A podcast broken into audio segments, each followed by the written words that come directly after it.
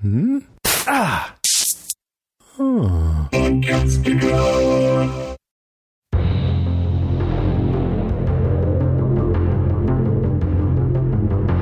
Hey everybody, I'm Rima, And I'm Peg. and this is Strange Indeed, a podcast dedicated to the Apple TV show Lisey's Story. This week we are covering episode 8, the finale of Lisey's story, titled, well, Lisey's story. well, indeed it is. Yeah. yeah, they didn't have that until I think after the episode came out did they release the title because I didn't have it last week, so um, that was the first time. So, so yeah, this was I think an appropriate um, title to this week's. Do you agree? Yeah. yeah. That, yeah, it sums up, yeah. Like, the, the whole thing is, but then, yeah, I mean, the specific, like, reason, of course, being that story left in the case, and we'll get to all that. But We're yeah. definitely going to get to all that. We're going to get to all that. Yeah, I'm excited to talk about it. This was definitely an interesting um, wrap of the series. I know we're going to have a lot of interesting things to say. We have a lot of interesting feedback as well from our Mm-hmm. listeners, so I'm excited to hear what they have to say as well. I think everybody had some opinions. Nice. Um, on this. So, without further ado, because you know, I feel like we're going to start talking about our points too much if, if we keep talking about it. Without further ado, um, I'm excited to jump into the finale um, discussion here. So, Yeah. Hake, if you want to go ahead and get us started uh, with your number five, please. All right. Uh, and as always with this show, it's hard to, like, get five really good solid points. It's it's a challenge. but I think we, I I think it did it. Um, I so we'll start. I always kind of just start with like a small little thing, but uh, Mhm. my number five is the sisters. Again, just kind of the dynamic between Yeah. Lisey, Darla, Amanda, and kind of what we see between them. We don't get a whole lot, but what we do get, I really enjoyed.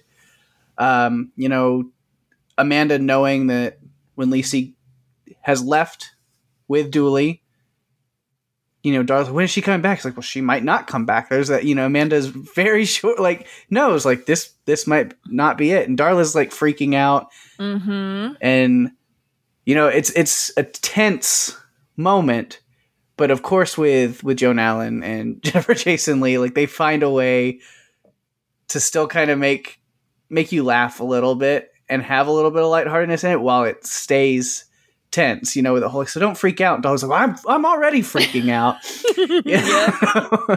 And and really, who could blame her? I mean, right. you know, she we already know she has a hard time accepting this whole like I don't not really alternate reality. I'm this place, this Boo'ya Yeah. Moon, right? So yeah, of course she's you know troubled Mhm. by it. so Yeah, and Amanda just being so like nonchalant but also like downer about it, like, oh yeah, she might not come back. And Darla having that line is like, you know, I liked it better when you were in a catatonic state. She's like, that is a really shitty thing to say. it, it, it was, but it was a funny line. It was Yeah. a really funny line. Yeah.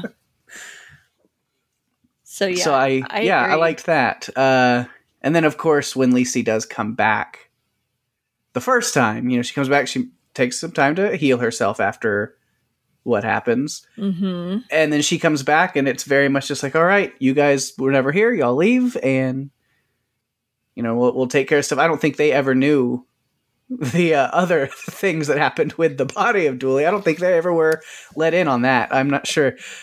probably best that they don't know. I feel the, Yeah. the more you don't know, the more you have to like either worry about lying or denying. You got plausible deniability if you don't Yeah. know. So If you yep, don't know anything. Yep. You don't think Lisey's going to be telling them, oh, yeah, by the way, the body came back up, you know, o- over their blueberry pie. She's going to be like, oh, yeah, this. She's probably just going to leave things where they lie. exactly. Uh, Move on. Forget it yeah. even happened. hmm then I love that when she goes back the second time and all of that, she, you know, she leaves the message for Darla and is like, I have to go. I have to leave again. hmm And I'll, you know, I can't promise I'll come back, but I will try. Yeah. And it's like, I don't want you to freak out, but you probably already are. she knows her sister well. yeah. But then I love when she does come back from that second trip that they've been waiting there for her all day. That They stuck there together to wait for their sister to return. And I thought that was really beautiful too. That even though they, it's a great depiction of a sibling dynamic where they love to give each other shit. They're on each other's nerves all the time, but at the end of the day, they love each other deeply and they're there for each other when they need each other. Absolutely. So I, I love that. And then the flashback of them as kids, because then Lisey gets to actually see what Amanda was seeing with the Hollyhocks. And I thought that was really cool. And then we get the flashback of them playing as kids with their dad kind of videotaping them playing as Mhm. pirates on the Hollyhocks. And that was really cool. And also, holy crap, with the casting on that, uh, you know, I've talked about casting younger versions of the characters before. You know, I thought, you know, Sebastian Hansen made a really great young Scott, but and you know, I looked up on IMDb for these names, by the way, but yeah, but I was like, man, uh, Claire Keane was a little girl that portrayed young Lisey in that flashback. I was like, if she was not a dead ringer for Julianne Moore, Absolutely. Yeah. I was like, was there some kind of digital alteration to make her more Julianne Moore like, or because it was that uncanny? I was like, Yeah. man, that is bravo. you were right. Outstanding casting. Yeah. I thought the same. Mhm.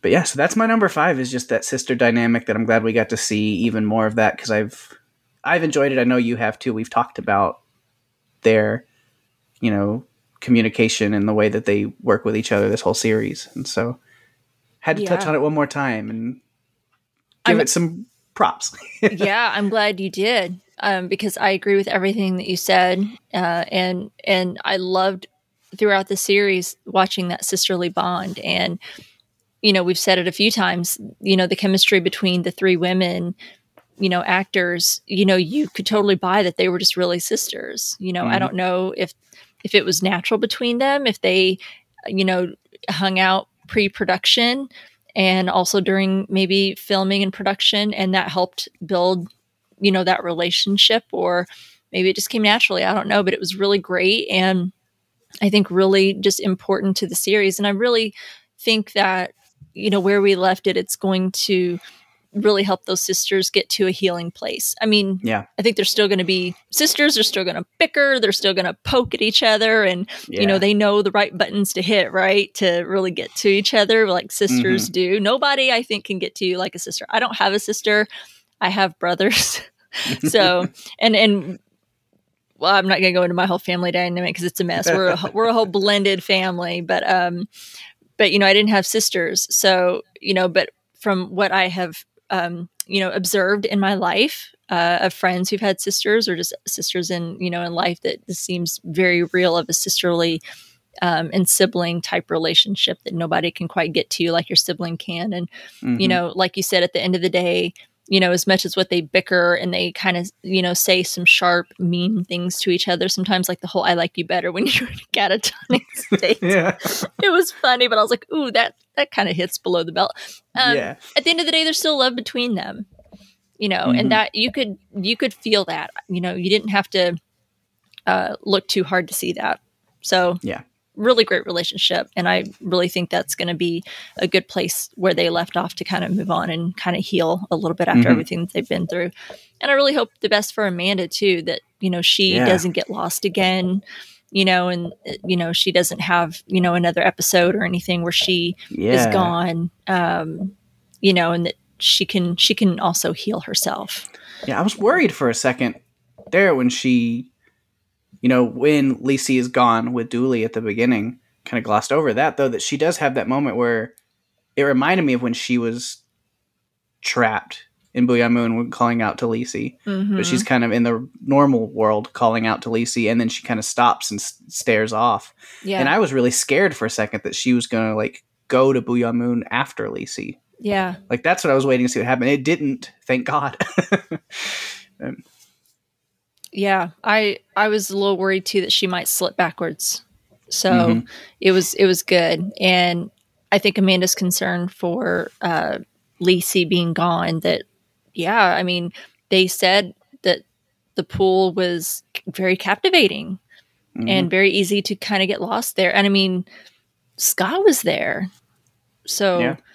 I mean, I don't know. I know that he's not alive, but, you know, I think that when you're, you know, be if you put yourself in Lisey's shoes and she's grieving for her husband, you know, you would almost think that that would draw her to want to be there too. Scott's there yeah, she's seen him there.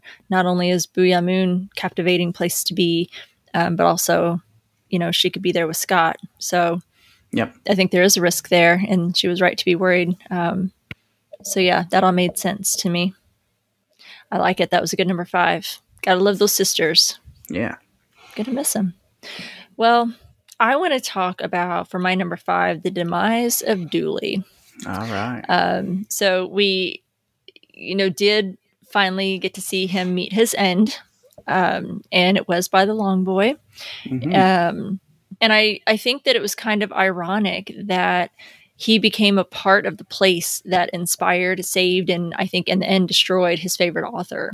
Yeah. I thought that was um, kind of interesting. And it's, it's really wrong and twisted of me, I know, but it was oddly satisfying to have Dooley Yeah. just completely ripped apart, you know, about like what the long boy did to him, you know, how it grabs him and kind of, he just kind of envelops and becomes a part of the long boy, like all of those other bodies um, that are a part of him. And I'm going to talk more about him specifically on my next point, but just Dooley specifically, you know, I think it was totally deserved.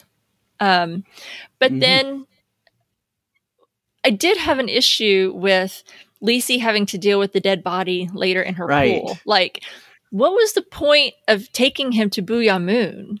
Um, that she now has a dead body to deal with. Wasn't that the whole point of taking him to Boo'ya Moon? Was to like dispose of it, of him there, and like he would never be found, or you know nobody's ever going to come across his body. Like nobody's going to get there, right? That's that was yeah, why. that's what I was thinking too. So then I was like, I wonder why the body appeared in the pool all eviscerated. I'm like Yeah. it was, but it wasn't pretty.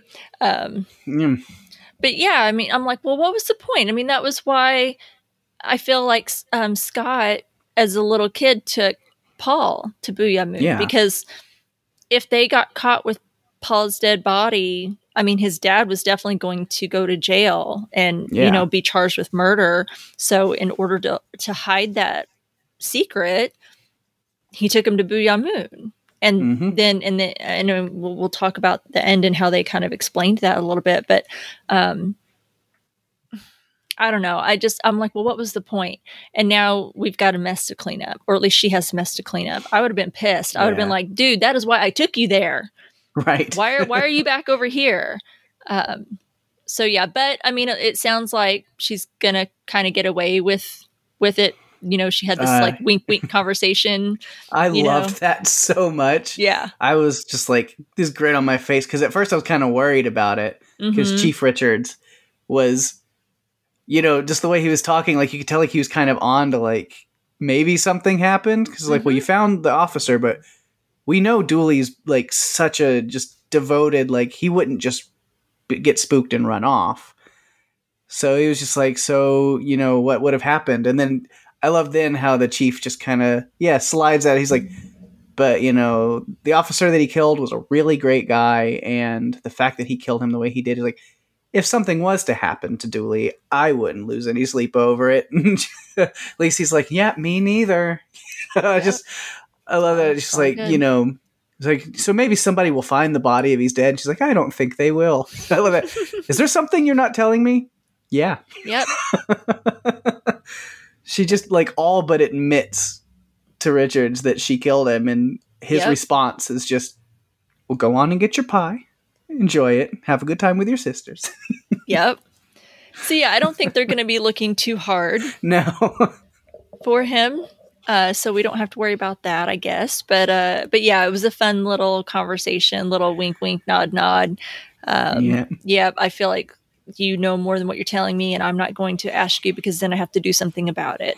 And yeah, I don't think anyone's really going to be missing Jim Dooley or reporting him No. missing or anything like that. But but yeah, so we got to see his end, and I think it was an appropriate end. Depend you know It just based on the type of person that we saw him was to be.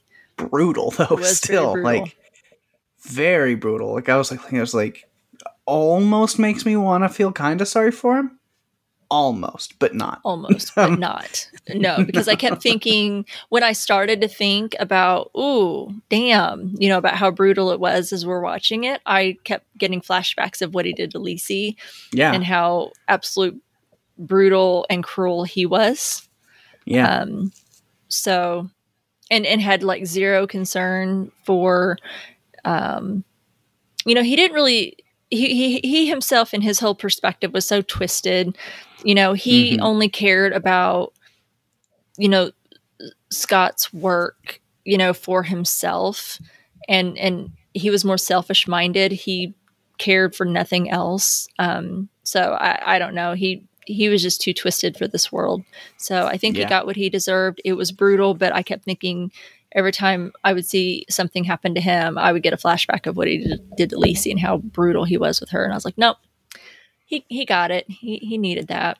So hmm so yeah just Yeah, jumping so- straight into that No sympathy, really. Yeah, You're like No. yeah, no, that's he got what he deserved. yeah yeah for sure Yeah.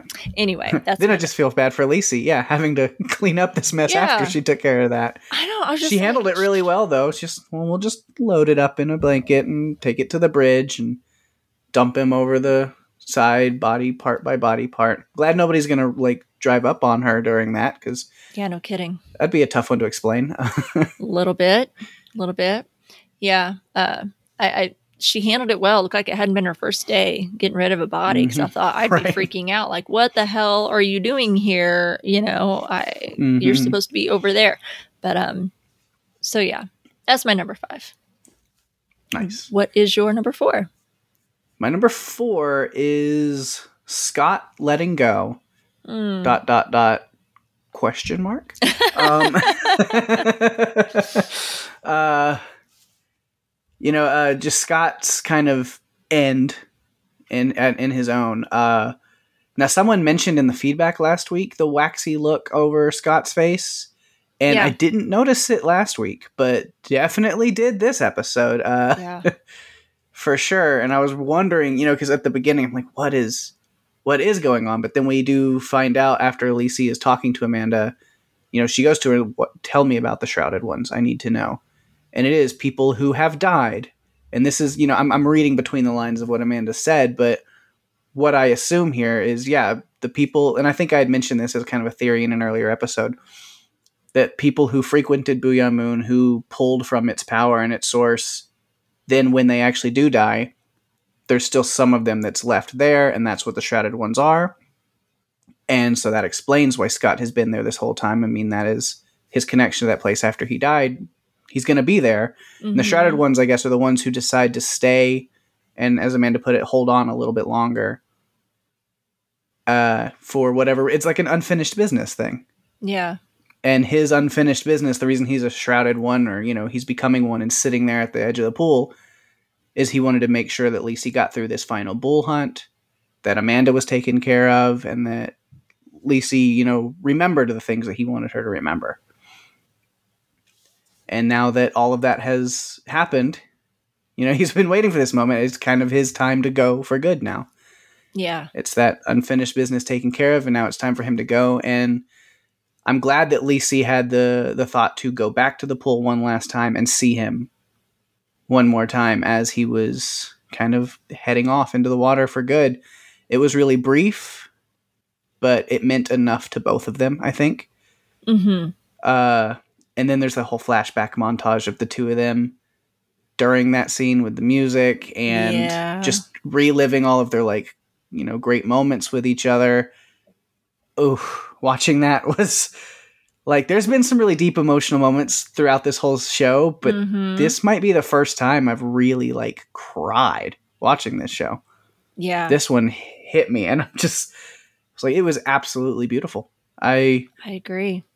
I thought it was really well done. Just seeing, yeah, this montage flashback of reliving all their great moments together as they say goodbye to each other in not a lot of words, but really just in looks and like a shared knowing of each other's love for each other. And yeah, I thought it was beautiful. And then the reason I have the question mark at the end of that is because of course this show would and i should have seen it coming at the very end basically we get one more time with the freaking lighthouse because it's gotta drive me crazy with like quick thoughts as like the credits are starting to roll everything's going through my head it was like wait was the lighthouse not scott or was it still scott but what does that mean is he still somewhere watching and and we're never gonna know because it's over now like what is thanks for that. I know. Yeah, I, I feel like it would be like a typical Stephen King ending, and Mm. it's just open for interpretation. I don't think we're going to get a season two or anything like that. I feel like this was just a limited series. It was just the book. yeah, He's only got, you know, just the one book as source material. I really don't see it going anywhere, yeah, you know, further. Um, pretty sure this was a, a you know one and done type of thing, but um, but yeah, they had to kind of leave it a little open ended there, make us crazy of course. a little bit. Wouldn't be Stephen King if if if they didn't. So I like that. That's a really good point. Um, and a lot of beautiful moments there. I'm of the same Yeah. mind. It was really touching, and it really moved me to see, uh, you know, some of those special moments between the two. And I really got their connection. Um, Mhm. I wish there had been a little bit more uh, character development between the two. Uh, maybe getting a little bit more of their lives together and not so much of the uh, just in flashbacks um, or um, after his death. But I I did feel that I felt those two had a connection and you know I could feel that resonating for sure Yeah. and it was nice. It moved me moved me to tears too. Good number four. Uh, well, my number four. I want to talk a little bit more about the long boy. Just I don't have All that much to say because I still don't know that much about him. I don't still Yeah. understand, and I don't think we're probably going to. Um, I, I do wish I had a little bit more, or we were provided maybe a little bit more insight into at least the Right. idea of what it, it represented or or what it was made up of. I mean, we got a pretty good, clear picture uh, Mhm. and close-ups of the long boy, and I did enjoy those close-ups. I mean, talk about Yeah. some great work, right on on the CGI. Oh, Yeah. Every time it was like a really long, close shot on it, I was like, man, that thing will never stop being the most terrifying thing imaginable up close. Yeah, I'm afraid I'm going to see that in my dreams or maybe nightmares, um, more specifically. But um, Yeah. but the close-ups that we got were really great. Uh, they did not Yeah. shy away from you know like those bodies that are crawling and moving, you know, all over the plate, or or all, they're moving and crawling all over, but they're somehow held in place. Um, Yeah. So I thought that was really cool effects. It was cool effects when when Jim Dooley kind of got absorbed into and, Mhm. and the other I guess people. I'm gonna call them people. That's what they look like. Mm-hmm. Um, you know, are kind of ripping at him, and you know, you Yeah. could tell he's you know being tortured and, and in pain. Um, but I still don't understand what he represented, or or and why was Lisey spared? Yeah. Exactly. You know I, I i still don't get that connection like why it didn't seem to discriminate on who it would go after. Um, so i was curious as to why Lisey is you know as she's standing there and she gives dooley that injection and why it goes after him.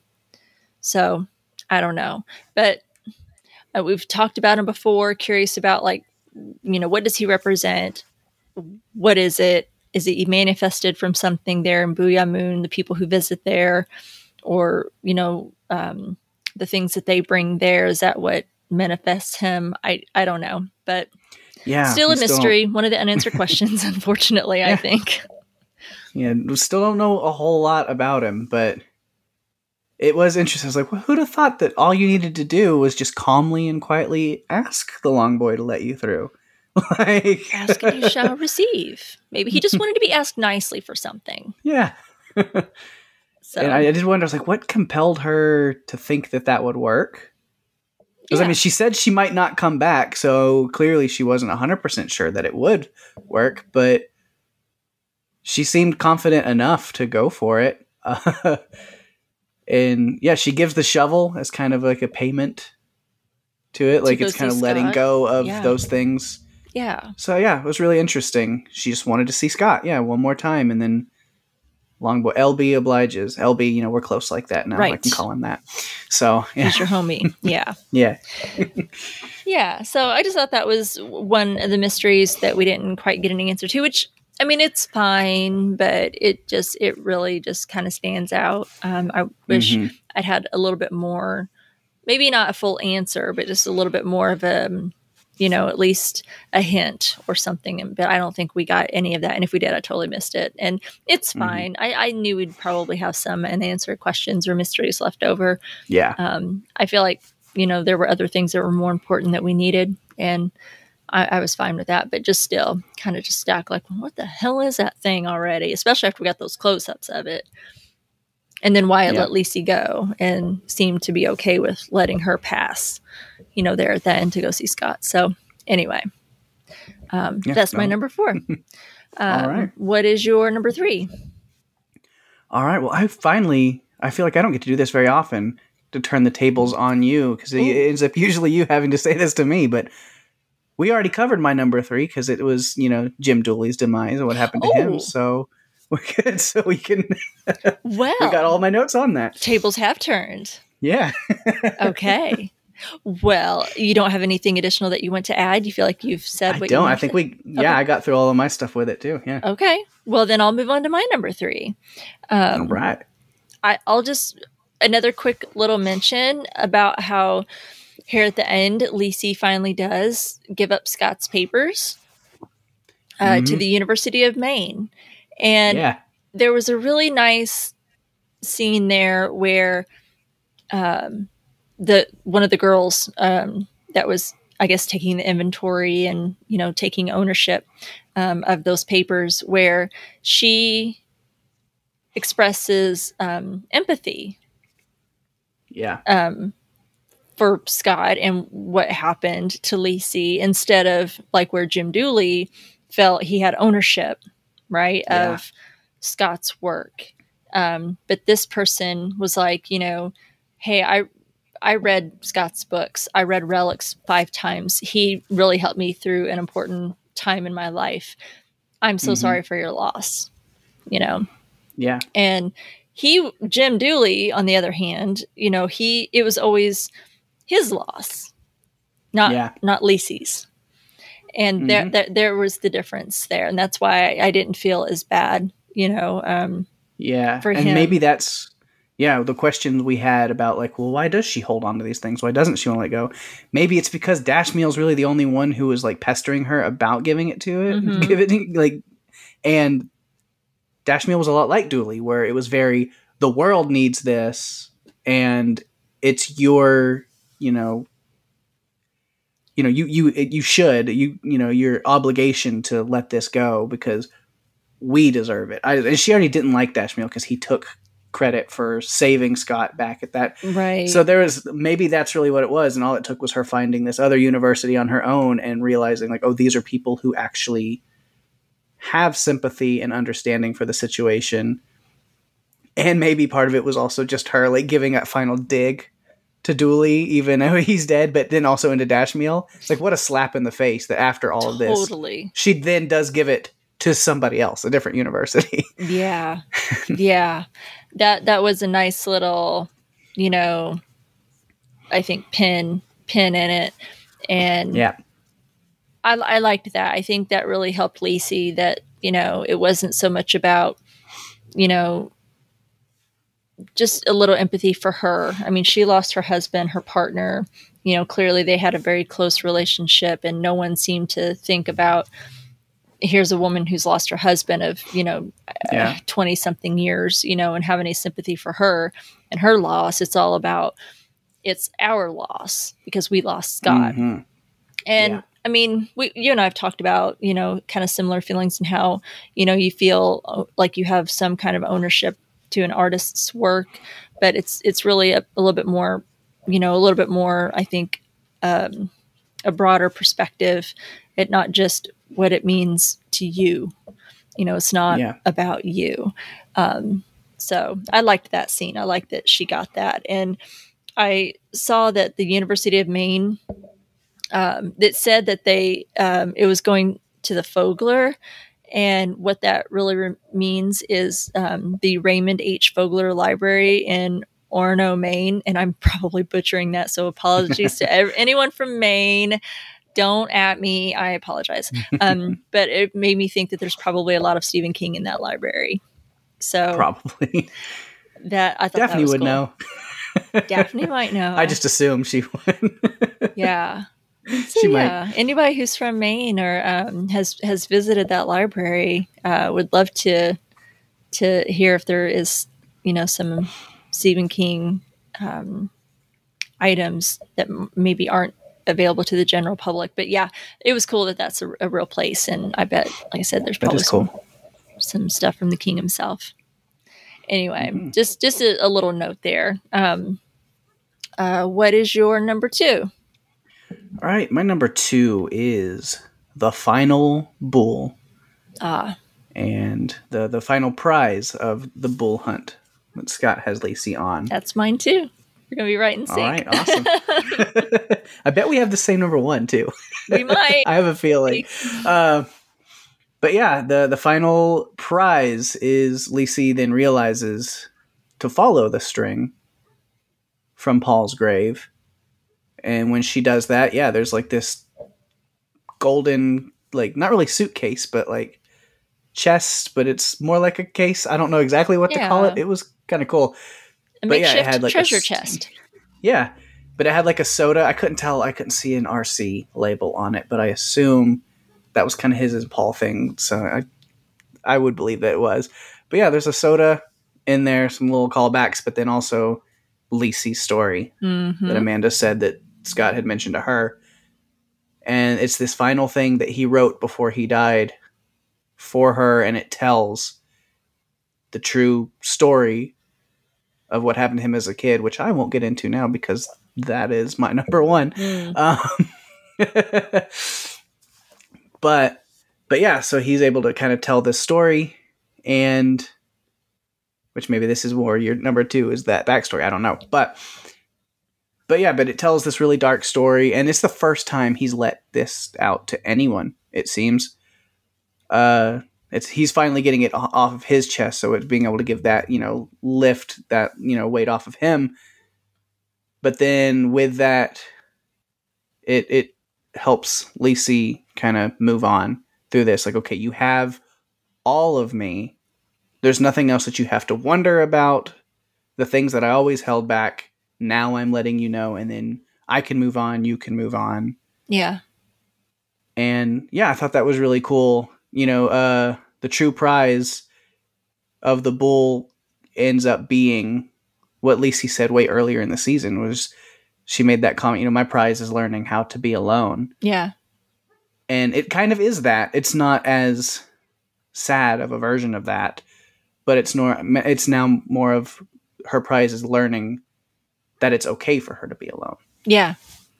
You're right. And to let go, I think, too. Yeah, yeah. That she can, yeah, like she can let go, she can move on because, you know, Scott still is there with her in some regard, but hmm but she's able to, yeah, have her own life and move on with things. So, yeah, I thought that was really cool. I, I think so too. Um, I think it was a gift that she can. She she's always going to grieve. I don't want to make it sound like she's just oh I'm Yeah. I'm done with grieving, but it sounds like she's been through a hellish two years since Mhm. Scott died. That she has not been able to get through the grieving process. It seems like she was kind of stuck, you know, in, in the grieving process. And you know, while she will probably always grieve, she will always miss Scott, you know, being in her Mhm. life. I think that this enabled her to get through the grieving process and be able to move on. So she can, you know, um, she's still going to remember him and, you know, miss him, but she's not going to be stuck in this like hellish version of grieving that we saw when we met her. And she's going to like have her own story now. And I think that's, you know, kind of what the point of what some of that was. Yeah. Um, and that was his his gift to her from from the bool hunt in essence i agree i like it well th- that kind of went on that that was definitely tied to my number two as well i'm sorry did you have cool. were you done No, with that, that was all I had. um, yeah. that definitely tied into it but the specific of what he told her uh, in the story as far as what happened and maybe that's what your number one is maybe that's we're, we're gonna Yeah. crisscross a little bit That's all right. um, but like when you know we finally get to find out what happened to Scott's father. I think we kind of Mm-hmm. knew that he had died, but we didn't really get to have any detail from that. And we're guided through what happened there with Scott and his father's final hours together. And we learned it really wasn't a very long time after what happened with Paul. You know, Yeah. you know how everything came came to pass and i got to give props again to michael pitt who who played andrew um, Yeah. landon this dude has got some chops um, he did a really outstanding um, job he was definitely a standout for me in the series and that surprised me um, because he really made an impact um, you know when he expresses his inability to kill himself you know, in the way Mhm. he whispers to Scott, he says, I'm so sorry. And then, and even just with the way when Scott drags his corpse across the mud, I mean, Mhm. it's so traumatizing. I mean, just when you think that what we knew so far about what happened to Scott in his childhood couldn't get any worse with, you know, he it, it seemed to be an abusive home. You know, we still don't understand fully about his dad. Was was he mentally ill? Um, was he just abusive? Was it a combination of both? You know, we don't know the details of that, but it was not a great home life. So that was already Yeah. terrible.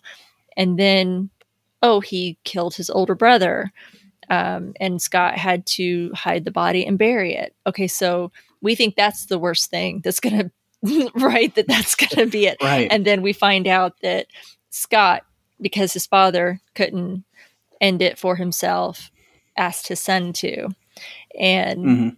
To see Scott as this little boy, you know, disposing of his of his dad and how he tried to take him to Boo'ya Moon the same way he did with paul that's what he wanted, um, and he couldn't do it. And then has to go to like social services and you know say, well, they just ran off and left me. Um, just the whole weight of that, uh, of what Yeah. Scott and his father went through during those final days was just unbearable just unbearable. And um you know it can't imagine somebody actually going through something like that. So um i'm glad that we got the rest of that story. And i think it was you know like you said important for scott to relay that. Like now now you know everything. There are no more unanswered questions you know and it's all laid out there. And that was the time to do it after he was gone um, so she Yeah. she would be able to to kind of move on and have all of that have that knowledge um, so just heartbreaking moments really great acting um, Mhm. and i think it was good to hear get the story i think it kind of wraps that up nicely Yeah.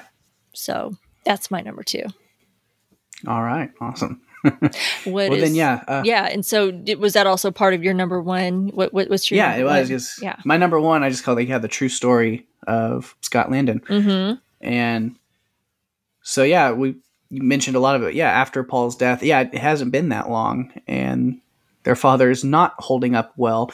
I don't think I'd say he was holding up very well to begin with, even Mm-mm. before then. But, but I mean, now he's like hearing sounds and like seeing visions of Paul like haunting him. And he's like hurting, like cutting himself and stuff more and more. And he's just like falling deeper inside that hole he's been in to where he stopped going to work. He's just shut off from everything. mm-hmm And the, the, we get the moldy sandwich scene, oof which was, that was rough rough. Was really rough. But then it was weird because like he makes Scott forces Scott to take a bite and swallow it. But then like follows that up with but I'm never going to hurt you again. yeah And I guess he kind of means it. I mean, at least physically. mm-hmm. He doesn't touch Scott anymore after that, really. yeah But I mean, mentally, he does some damage for sure. Uh, still, but but yeah, uh, it was a really really weird. Like it was a rough scene, but then it had interesting implications to it. And then we get the scene with uh, Frank from the mill, who yeah shows up to check on Andrew and see, you know, where's he where he's been and what's going on, and that was really intense. how the hell was he so quiet I know he is like I mean, for a drunk guy, he's very- quiet and sneaky. Very stealthy for a drunk person. Yeah. So yeah, Somehow got like outside and then like through the woods around behind him to hold a gun to the back of his head. And then when he realizes the guy's going to just like be okay with the story that Scott told him and leave, he just like sneaks back through the woods and then is back in the house when Scott turns around. and Like, man, and ninja. that and I don't know, wouldn't you kind of feel someone back there? Right. Kind of lingering. I mean, don't you almost kind of feel like the hair raise up on your neck, or is it just me? I don't know. But I feel that's like what I was thinking too. I don't know. I feel like I'm being washed or something, you know, and then you turn around and so I mean, and, unless this guy was just completely inept or, you know, so focused on Scott or something, you know, and thinking, here's this little kid who's fending for himself, you know, and maybe that's all he was focused on. But I just thought, man, it's weird. He doesn't sense his presence at all behind him. Right. it was weird. But this scene did show me, I was like, yeah, it's no wonder Scott ended up growing up to be one of the world's most famous fiction writers because even at that young age, he's whipping up quite the compelling story. Sure did. He's like, oh, yeah. He's like, Where, where's my dad? Oh, he he had to go visit my my aunt, his sister. She has Lou Gehrig's disease and she's not doing so well and she's breathing like this and she can't walk that much anymore. So, well, who's taking care of you and your brother? Oh, you know, the lady from down the street comes in and checks on us, but we're doing really good.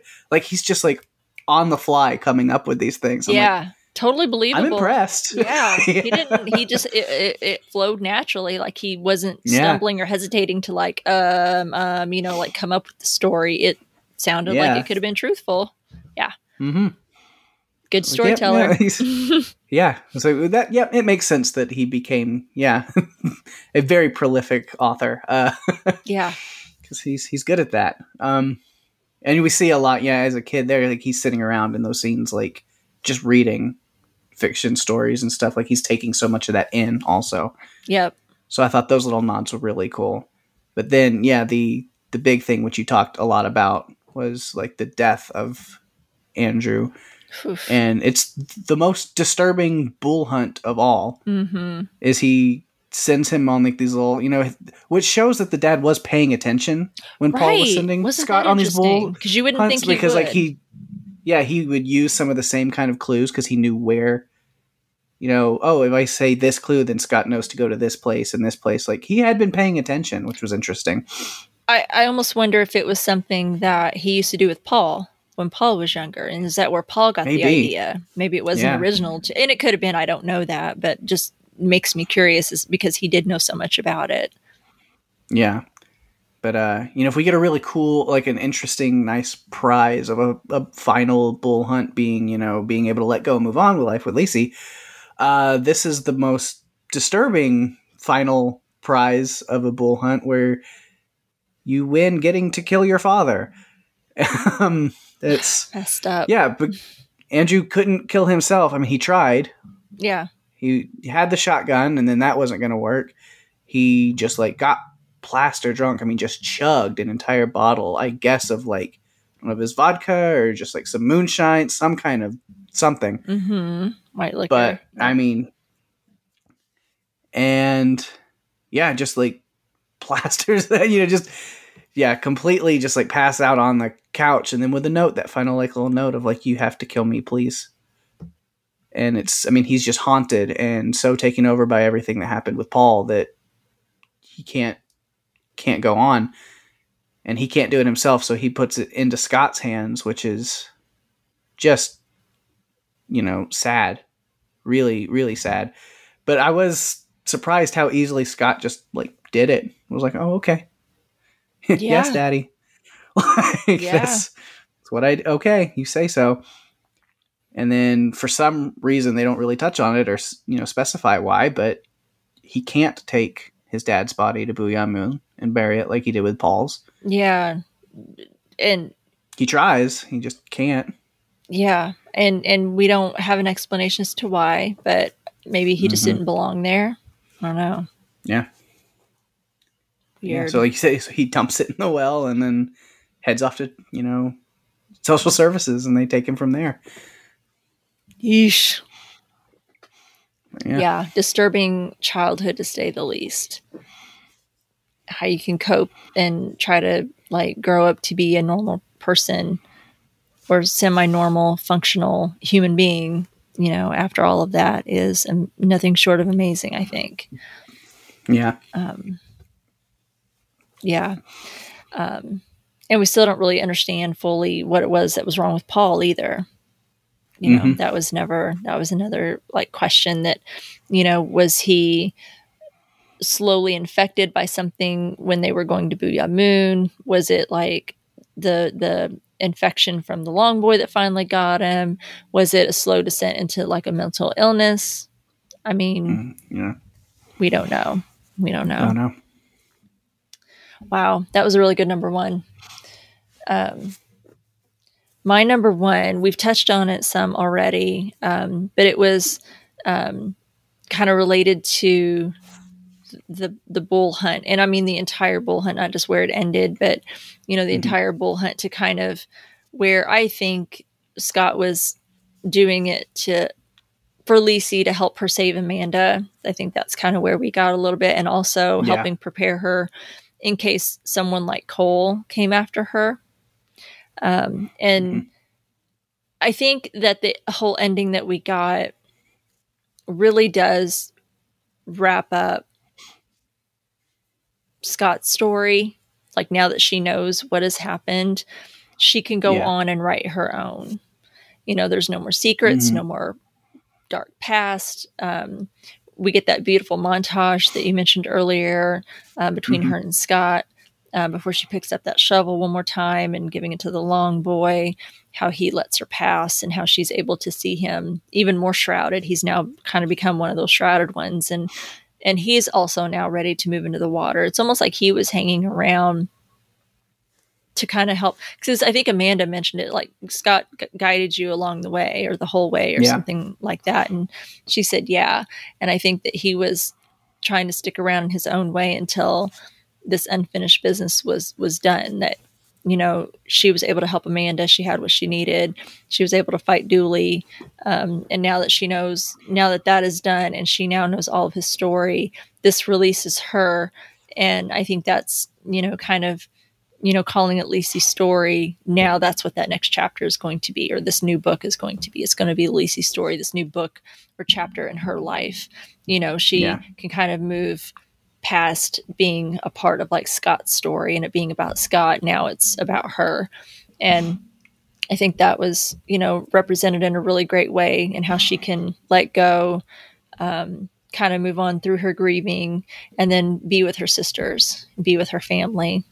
Um, so I, I think it was a satisfying ending for me. Um, Yeah. There were still questions. There's still some things we don't know or understand, but I think that for me, it wrapped it up, I think, nicely. Yeah. Um, and I thought it was a beautiful way to do I'm it. satisfied with where it I'm satisfied with sure. it. So that's that's where I wanted to kind of leave it. Was just I feel satisfied with where it ended. I think it was you know Mhm. beautiful and um, tragic, um, and of course left us with a little bit of an open ended kind of question, which is pretty typical. Stephen King. I don't know that there's too many things that he wholly wraps up, um, but Yeah. yeah. I think I thought it was great, and I was pretty happy, you know, with it as a whole. Um, there were there there were some flaws throughout the series. There were some things that weren't perfect, and but um, I think overall, I'm glad that I watched it. Um, did Yeah. you have general thoughts about the series as a whole that you want to to mention, or about how you said you were satisfied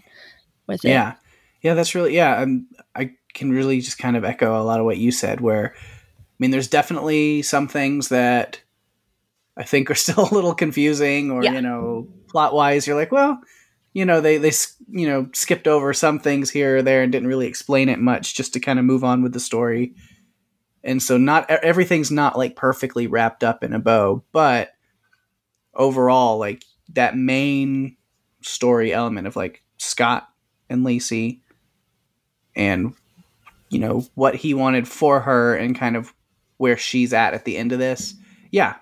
I just summed that up. Yeah, very satisfied with the way that that ends as I think it is a pretty solid ending. Good. That makes me happy. Um, Mhm. Did you have any notes? Anything to add? Um, not really. Just one that I thought like just maybe get your thought on is I took a, a note of the quote right at the very opening of the episode, the Oscar Wilde quote, Mm, where they open the episode with the a flower blossoms for its own joy. And just to see if maybe you had an idea of kind of how that ties in exactly. Because it's very vague. it is, and I don't have it in front of me. I should have pulled it. Um, I think it's from one of his, and I and I might be incorrect. I thought it was from one of his poems, and there was more context to it than that. hmm Um, no, I'm sure it ties in and has something to do, at least my interpretation of it anyway, has something to do with Lisey and where we ended the story and how she's Yeah. kind of finally blooming into her own. Like she's been so, it's been all about Scott and his world. I mean, I know they were Mhm. partners and such, but you know, that's, that's what people focused on was Scott and his work. And he's this famous writer, Yeah. novelist, and everyone just kind of looked at her as the wife. I think she didn't really ever get anything of her own. And I think that maybe this has something to do with this next chapter in her life. You know, that now she, she would be blooming um, and it would be for herself. But Yeah. that's, I agree. That's very- where I was coming from uh, on it is yeah, that's what I was thinking is yeah, her own joy not caught up in in the life and successes of Scott, but now being able to kind of move towards living her own life again. Yeah. And yeah, blossoming on her own based off of her own life and her own joys and own successes. Yeah. And not that that takes away from anything that they shared, you know, Yeah. or that it wasn't a good thing, but I mean he's he's dead, so she needs to move on and have her own life and not it just be Yeah. about Scott and his stories. It's got to be now her Mhm. story. Yeah. Awesome. Yeah, I thought that was a, a nice little quote as well. Um, the one note that I had, uh, just it really touched me and really, ha- I think it really kind of broke me was when Scott says, Stories were all I had, but now I have you. You're every story. Mm. You're my heart, kiddo. This is our time now. You and me. We should make our own world.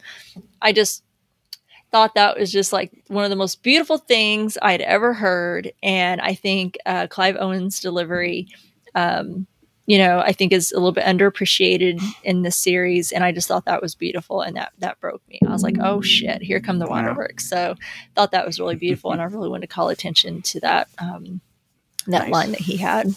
that was great. Um, well, this was, it- it's been a great ride. I'm glad we covered this one. Um, Yeah, me too. all right. Well, that is going to take us into our listener feedback portion. So we definitely had a lot of thoughts uh, from all of you lovely listeners. There are a couple long ones in here, so I hope you guys stick with us. Oh, We're yeah. going to include all of it. I didn't cut anything out, so we've got some long emails and some long voicemails as well. So I hope you guys. Um, Stick around for all of that, but I'll go ahead and take this first one. This first, one All is from our good friend Lindsay Schlicht. She says, I'm not going to lie. This one was a bummer of an ending for me. The special effects of the long boy were great, and I, of course, loved watching Dooley meet his doom. Not sure I understand why his mangled body was returned. I'd be pissed if I did all that just to have to dispose of the body anyway. I would too. Um, Yeah. I'm with you. Um, she goes on, after that, it felt like long, melancholy stretches of nothingness to cover the fact that we weren't going to get much resolved beyond what he did to his father. I swear every time I thought this must be the final scene, another one would pop up. I was definitely ready for it to be over by the time it finally ended. Perhaps I'm not artsy fartsy enough to understand the deep, deeper metaphors. Seems to me like this is another one of King's works that just didn't translate as well into film. All in all, not my favorite show, but an entertaining WTF season of TV for me. I enjoyed the podcast more than the show, which, which just happens sometimes. Thanks. Um, she says, See you for Sweet Tooth, another one I hadn't planned to watch, but you convinced me. Ooh, oh, nice. thanks. Um, I get it. There were, I think, a couple of spots that they probably could have stopped it there in the episode and it would have been fine. Like you could have ended Yeah. it just right there and like, oh no, wait, we got one more scene. And then okay, now we can probably stop it and then that and then it would be good. And then we'd still get more. So I agree with you there. We probably could have ended it a couple of different times, but I think that I was okay with more of the content that we got. I thought for me anyway, it was it was satisfying. But I get you, Lindsay, Mhm. and I appreciate that you were here with us um, for the eight Yeah. episode journey. We really appreciate Thanks hearing what you said. around. Yeah. All right, we got an email from Fran. She says, Greetings all. Well, we've reached the end of the story, and it's left me with the Boo'ya blues. because, sad to say, it just didn't do the trick for me. I guess such is the case for these book adaptations, book screenplays that have to encapsulate and tie together so much story into less than 60 minutes of TV. I wonder if others felt the same way. The whole atmosphere, nuance of this episode was just lost in comparison to episode 7. The monster, even seen clearly, wasn't scary anymore, and that operatic music did not mix well with the scene of Dooley's demise by the hand, hands, of the monster, just didn't flow for me at all. Another fight scene should have counted on that, but three more headbutts, the fingers again, and beam me up, Scotty? Really? Let the body parts hit the pool. Hmm. I, f- I found that kind of humorous. So, what was that? Boo'ya telling Lisey, this is your mess, so now you clean it up? Lisey's dumping practices. Another scene that should have been more scary, eerie. Was it the music? Just didn't flow for me. Rolling River, wouldn't the body parts wash up somewhere eventually? No concern with that? Didn't get it. Why couldn't Dooley's body parts remain with the monster? Was it because Dooley was an outsider? Hmm. Story. So, Dag, her prize was Scott finally giving her the whole truth that he killed his father. Okay, but that's all to liberate her and Amanda as he goes on in death so that she could go on in life. Scott's story. Now that the whole scene of Scott and his dad was very haunting. Oh, now that whole scene of Scott and his dad was very haunting. Superb acting by Pitt and the kid. Dad was cut all over. Gee, ghastly depiction of his mental illness. The visitor from personnel, good tension to that scene. Scott's a good storyteller. What did he mean when he said he wished his dad had killed the guy? So that his dad could be arrested, put in prison, or killed by police? Why couldn't dad pull the trigger on himself? What a cowardly, cruel, abusive dad. Dead by axe. I guess the kid had no choice. Just awful, that depiction of patricide. Dad got dragged to hell, literally. Scott's story to the sheriff wouldn't jive with what he told personnel. No consequence of that. Wouldn't he come up in the, wouldn't that come up in the investigation? Lisey's last request, the shovel, an offering to the Boo'ya God. I didn't like Scott's enshrouding, it looked too fake. The marriage montage was nice, some impact there. They could have played that Cornelius Brothers wedding song to the scenes, but I get it, the sweet, somber music. Lisey turned that one, one pick with Scott down. Why? Just to show a closure for her? A strong woman who now has grief closure should be able to now face memories and photos, don't you think? I would have rather they had Lisey caress the photo or gently touch Scott's face in the photo than turning the photo down. Dag. The lighthouse, the pool, and the sky reflecting in the pool, life and spirit goes on. So, despite my being somewhat disappointed by the finale, the series as a whole was great, and really it was all that more fun because of joining your podcast, I must say. Thank you so much. I went back and listened to another episode recap of The Stand season one, and it just prompted me to go and binge the whole season, and I really dug it, along with the miniseries. Rob Lowe as Nick was a much better performance for me, though. The nuclear explosion was scary as heck. And you guys mentioned Sweet Tooth, so I watched the first episode. It was pretty good, so I may continue on with that. No Oreos this week, I must confess. I was back to Chips Ahoy for me. Can't wait to hear your take on the finale this week. Blessings to you all, Fran in New York. Thank you so much for all that. That was great. Thank you, Fran. Um, I get it. I think you'll find lots of people probably agreed with you um, with with a lot of what you had to say. I read a lot of Yeah. folks that were more. I think m- I think I read more folks that were disappointed than than that loved it. But I did hear folks, and not just feedback, but just what I read a little bit online, reading what some people had to say um, in general with their thoughts. So I don't know, but glad that uh, you enjoyed some of our coverage of the stand, and uh, hope to see you around for Sweet Tooth. Yeah. So thanks. Um, we did also get some feedback from our good friend Wendy Ott Eppers as well that came in just under the radar. Wendy, you just made it. Um, just finished the finale. I really loved the show. I liked the final juxtaposition of Scott's horrific childhood, where we find out how the story of his dad and Paul ended, versus Lisey's bucolic childhood, where her dad built her an amazing playship for her and her sisters. Ooh, good, good thoughts there. Um, Uh-huh. She goes on, even though this was a graphic horror story, ultimately the show was Scott and Lacey's love story. I agree. I liked it. Like it. Glad that you um, jumped in and binged it and got caught up with this, Wendy, and appreciate your thoughts on that. Yeah. It's really good. All right. This comes from our friend Greg. Always good to hear from him. Mm-hmm. He says, In general, I thought the finale was touching, heartwarming, vindicating, heartbreaking, and frustrating. Something that I have noticed with Stephen King's work, even as a longtime fan, is that sometimes monsters just are. Sometimes the fantastic happens without any explanation. I think we've been so spoiled by many well written shows and books that we need an explanation for everything. Because, as we have seen, it can be done, and it can be done well. Some of the things that we were wondering what is the Long Boy? No one knows, and we will never find out. Perhaps there are positives to leaving some of these things a mystery, but it makes me want to read the story in order to possibly find out what they are. Given that Amanda mentions that Scott knows a little about Boo'ya Moon, but not nearly everything, makes me think that in the book, there isn't really an answer. Given that Dooley was absorbed by the Long Boy, but his body showed back up in the real world, makes me wonder if that was his soul and his body was matched in the real world. We'll never know. What connection does the lighthouse have to Boo'ya Moon? It's a mirrored anchor between both worlds. It is just something that is reflected from one world to another. Perhaps some modicum of control could be exercised by spirits in Boo'ya Moon, but it's just a thing. At least that's my interpretation. It may have more purpose to it, but I don't think it was explained by anything in the show, which is fine, but the mirroring definitely made you think there was something more to it. Who were the shrouded ones? They were the dead who had not moved on. Okay, so Boo'ya Moon is a type of purgatory where spirits pass through on the way to the other side. That's cool. Cool, cool, cool. So now, I'm operating on the theory that it's a purgatory where some people can access and utilize some of its ideas or healing natures, but the draw of the pool makes it so that there's an inherent danger to it. Also, that the people who are able to visit are touched in some way, shape, or form, whether it be cutting or mental instability or overly creative.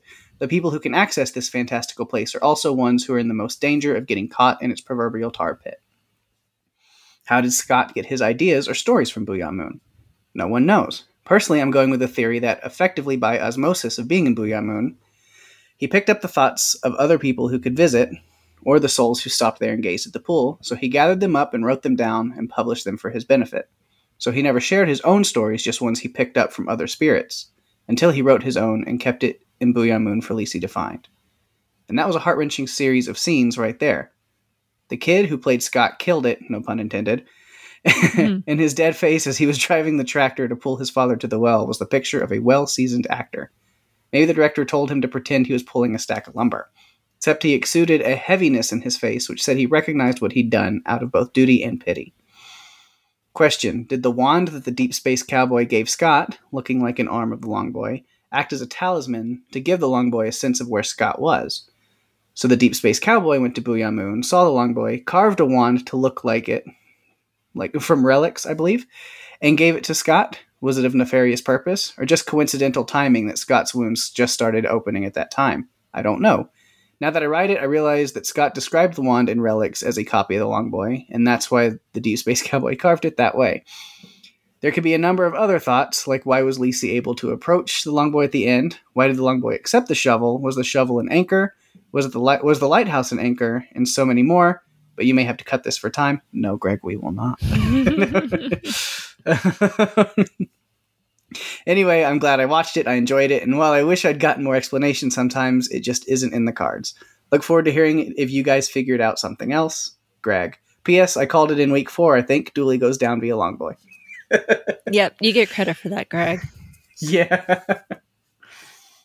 That was so great. I knew Greg was going to have some it great really good insight. Yeah. Um, and no, I'm not cutting any of this out. It's the finale, man. And the finale, I leave it in there because I think it's mm. good for everyone to hear and hear everyone's thoughts. Um, and I think a lot of what you had to say, Greg, was really, really great and insightful. So thank you yeah. so much for taking the time to write that out you might have carpal tunnel now after doing all of that. I'm teasing. and kudos to you, uh, Paik, for um, getting through both of those emails. Lots of reading. Today. Lots of reading today. No, I love it though. It, it I mm-hmm. love seeing that. It's I love the engagement. Um, you guys are into it like we are, and you have some thoughts to say, whether they're good or whether they're bad. And I don't care which. I just love the engagement from our yeah. listeners. So that was really great. Thank you guys so much for putting all that thought into it. Um, we do have a couple of phone calls this week as well. Now, our good friend Daphne, who has been so great uh, the last couple of weeks to provide some um, uh, back and forth about the differences between the book and the show. Now, she was um, not able to leave any feedback last week because um, she had other engagements, but she did have a voicemail for us. Now, this one, I haven't listened to it yet. She warned me it's a little bit long, um, but I think she's making up for last week as well. So let's see what Daphne had to say. Hi, Rima and Paik. I just wanted to say thanks again for giving this series a chance and covering it. It's been a lot of fun to listen to you guys talk about the episodes each week and come up with your theories. I hope the finale gave you a satisfying conclusion to the story. For me, knowing that Stephen King was able to bring his book to life and it's his works, I'm totally down with the way that it ended. And even though there were some differences, I can definitely live with it. There were differences from the book. Um, and I know I've said it before that I've been keeping a few notes to share at the end because I wasn't sure if things were going to come up in any of the episodes. So here we go. The long boy has a very different look as explained in the book. It's more of like this worm like creature with no legs and patchy sides. It's also something Scott had seen glimpses of in reflections in water glasses and mirrors. It was a creature that Scott had always felt was watching him. At times, Lisey kind of felt that way too. Um, in the book, Scott did leave Lisey a story and a hard lemonade, and like the series, story really explained what happened to his father, which was one of the questions I had throughout the book, like what happened to Andrew. It was similar right down to the pickaxe and the note. One thing not mentioned is Scott's father in the book had snuck upstairs with the intent to kill Scott with the pickaxe at one point, and at the age of 10, Scott was forced to kill his father at his father's insistence when the madness was starting to take over. Although Amanda was present when Dooley arrived, Darla was not. Darla's role was actually much smaller in the book. She was not present when Lisey brought Amanda back from Boo'ya Moon.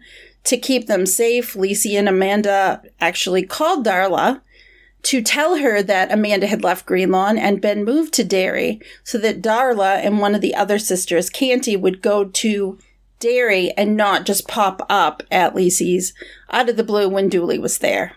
There was no Greenlawn safe word either. Um, in the book, Scott died after eating berries after dark in Boo'ya Moon, which caused him to become very ill. Like the series, he traveled to Boo'ya Moon several times to try to get to the pool, but it was blocked by the Long Boy.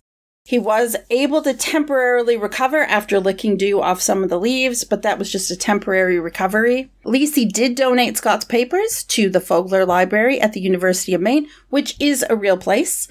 Stephen King actually graduated from University of Maine in 1970. That's where he met his wife Tabitha, and they've made various donations to the school um, over the past few decades. Although the ketamine syringe was featured in the book, Lisey never touched it. She found it afterwards when she was visiting Boo'ya Moon for one last time. One earlier thing that was not mentioned in the series but was in the book was a conversation that Lisey and Scott had while under the Yum Yum tree. Scott basically told her that having children was not an option for him and that if she wanted to have kids, they could not get married.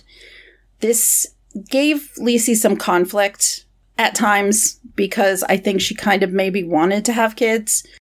It isn't that Scott couldn't have kids, it's that he chose not to have children. I think because of the things that were running in his family. I have a couple other little things. Um, Dooley did not know Gerd Allen Cole, which is Scott's shooter. They did not live in a mental facility together. Lisey did not give the silver spade to the long boy in exchange to be able to walk down to the pool. She actually didn't see the long boy again after the long boy killed Dooley. Dooley's body did also did not show up in her pool. Officer Dan did not die in the book. I don't think he was even at Lisey's when everything went down. Um, and Scott did not receive this long boy handled wand from a fan. That didn't happen either those are pretty much all of my thoughts. I did have to cull this list down because I was trying to keep this voicemail short, but um, there were just some things I really wanted to mention. Again, thanks so much for covering the series. I hope that you're happy with the ending, and I'm super excited for you guys to cover Sweet Tooth. next. So thanks, guys. That, That was awesome. was wonderful. Hmm. Lots of interesting little tidbits and stuff in there that I knew would be, and I was excited to hear. yeah, that was so great. Gosh, I loved all of that. I loved hearing all those differences. Um, and your thoughts on that, Daphne. Um, I appreciate you taking all that time um, to kind of not just talk about you know what you thought about the series and each episode, but just explaining to all of us some of those differences because I think it's kind of interesting. Now I feel like I need to go read the flipping book. Um, so thank you. And just as a side note, now today is the day that we're recording this happens to be Daphne's birthday. So It does. happy birthday, Daphne. Happy birthday! Yeah. Thank you so much um, for for all that you've um, done um, for Strange Indeed and the support and writing in and and just being supportive like behind the scenes and stuff too. So happy birthday! Hope you have a great day. Um, we Mhm. love you. All right, uh, one more voicemail from our good friend Steve Brown. Where would we be without um, a voicemail from Steve? So let's Yeah. see what he has to say. All right, here we go. Final episode of Lisey's story for Apple TV and Strange Indeed, Reland Pake. I love it. We we don't start in the the Boo'ya Moon. We start with the sisters wondering where Lisey has gone. Uh, that's where we start. Uh, I, I love it. Where did he take her? No, she took him. Are you okay? No. Hand stuff freaks me out. Like I just I can't handle the hand stuff. Nice. She shot him with a ketamine. We've been waiting for that. This last what three episodes? You are food for the long boy. How rough is that, man? Adding like insult to injury. Don't just absorb him, but like throw him down on the ground again and like let him start to crawl and then grab him and then absorb him. Yeah. Oh, okay. Now I get it. This is this is my second time watching. So now, so she went back. She got healed by the pool, and then went back to the real world. Oh, you are going to need to clean that pool. Uh, well, my darling. All right, Craig. I'm I'm with you. I know you're fishing for information, but a good officer, uh, maybe for your department. But yeah, sure, he was a good friend. There's a lot of time left in this episode, so I'm, I'm not. I, I remember the first time I watched it, wondering what what story we're going to get to close out. I don't know. Does it count as a mic drop when it's a flashback to when they said the name of the episode and the name of the series? I'll give it to him. Mic drop. Lisey's story. Okay, what's the Fogler? Because that's who she's donating all his papers to. The Fogler. I just want to say, Julianne Moore is hauntingly beautiful in this movie with the, the, the, the music in the background. Just amazing. It's, it's really depressing how Scott's home life as a child got worse. So much worse. I like when Stephen King ends his stories on a sweet note. Wow. Um, a really great one. I, I don't know if I want to read the book because some graphic stuff, but man, uh, can't wait to hear you guys talk about this one. Uh, sorry I went long. Fantastic. Yeah, it was great. Thank you, Steve, as always. I'm happy that you stuck with us too um, for the series. Always appreciated. What a bunch of great feedback we've gotten from our listeners. Um, you know, even when they aren't always sure of the choices that we make when we decide to cover things, and even if they're a little like, I don't know if I'm into this, they stick with us. So, thank you guys so much for sticking with us. Um, Constant listeners, is that what? constant listeners. You're my constant listeners. But thank you, everyone, for uh, participating with us because you're a part of this too. You know this this this is all of us. So thank you for your feedback.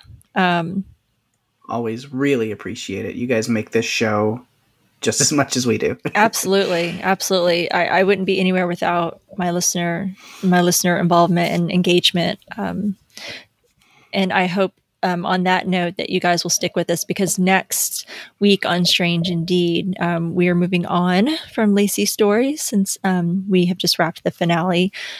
We, as we mentioned last week on our episode, we are going to cover the Netflix show titled Sweet Tooth. Um, it is already out. I think it came out around the same time as Lisey's story, so it's been out around the yeah, same time. I think, I think right? they both premiered the same. Night. I think it was the same like night, exactly the same night. I yeah, I think so. I think I remember that, and I know many folks may have already watched it. If you haven't, um, or if you have, I mean, it doesn't matter to me, but uh, you know, I would hope that if you've watched it, you'll maybe do a rewatch with us, or if it's your first time watching, that you will join with us. Um, it's our first watch. Um, of the series. Um, next week, we're going to be covering episode one of Sweet Tooth titled Out of the Woods. So, and I did excited. not put a description I'm excited in there. to rewatch that one because that's the only one I've watched so yes, far. Yes, Pake's got a little bit of a heads up. We'll go ahead and full disclosure. As he mentioned last week, he did already go ahead because he was really you, well. You really wanted to watch it anyway, right? You were curious about yeah. the the the material and wanted to watch it, and then that was what kind of got you got your interest peaked like oh we should cover yeah. this on on strange indeed so you stopped at that point yeah. and and so you haven't seen it you don't know the ending you've only seen that first episode so i'll allow yeah. it um, but no i'm totally fine with that sometimes it's what it takes before i mean how do you know if something might be good if you haven't seen that first one so i don't know that i would have mm-hmm. decided mm-hmm. to do it had you not been um, excited about doing it. So yeah, we're gonna cover cover that one. So hopefully you guys will stick around um, for that one. I've heard great things. A lot of people have had you know comments that I've read that have said that they really really enjoyed it. So hope you guys join us for that. Um, and in the meantime, we are excited that you followed us to Boo'ya Moon, but please follow us on Twitter at Strange Tea Cast. You can like us on Facebook at facebook.com slash strangertcast. And you can email us at strangerthingscastpod at gmail.com. And you can also find us on the TV Time app. You can find Strange Indeed and a bunch of other great podcasts at podcastica.com. And go out and leave a review for Strange Indeed on Apple Podcasts. Speaking of great podcasts, be sure to check out Pake and Daphne on their podcast called Run for Your Lives. And would you mm-hmm. like to give a sneak peek at what you have, um, or what your most recent release is, or what you have um, uh, coming out for next week? Yeah, the most recent past release, of course, was Lake Placid, as I talked about that last week. Yay. And then this week's episode, just you know, a, a, little movie called The Meg, and we had a guest host on there, just a, a little someone people might know as Rima Joe from the podcast. People might know as Strange Indeed. So yeah, I said that on purpose. just so get my plug in there. No, I'm kidding. oh yeah, yeah. So yep, that will be coming out this week. If it's not, it'll be out on Friday. So soon. Sweet. That was yeah, it was a, a lot of blast. Fun yeah, it was it was great having you back on and oh, thanks. Talking about sharks. you know, I love sharks. I love talking about sharks, and it was Shark Week last week, so totally mm-hmm. appropriate that we recorded the Meg during Shark Week. I I loved it. I always yeah. have a great time with you guys. I was truly honored to be um, a, a, guest again uh, for the Meg, and really happy that you guys asked. So can't wait to hear it when it comes out. Yeah, it was a lot of fun. Awesome. All right, that is our show. Thanks for listening, everyone. Until next time, I'm Raymond. And I'm Pate. And Cindy Barrick is strange indeed.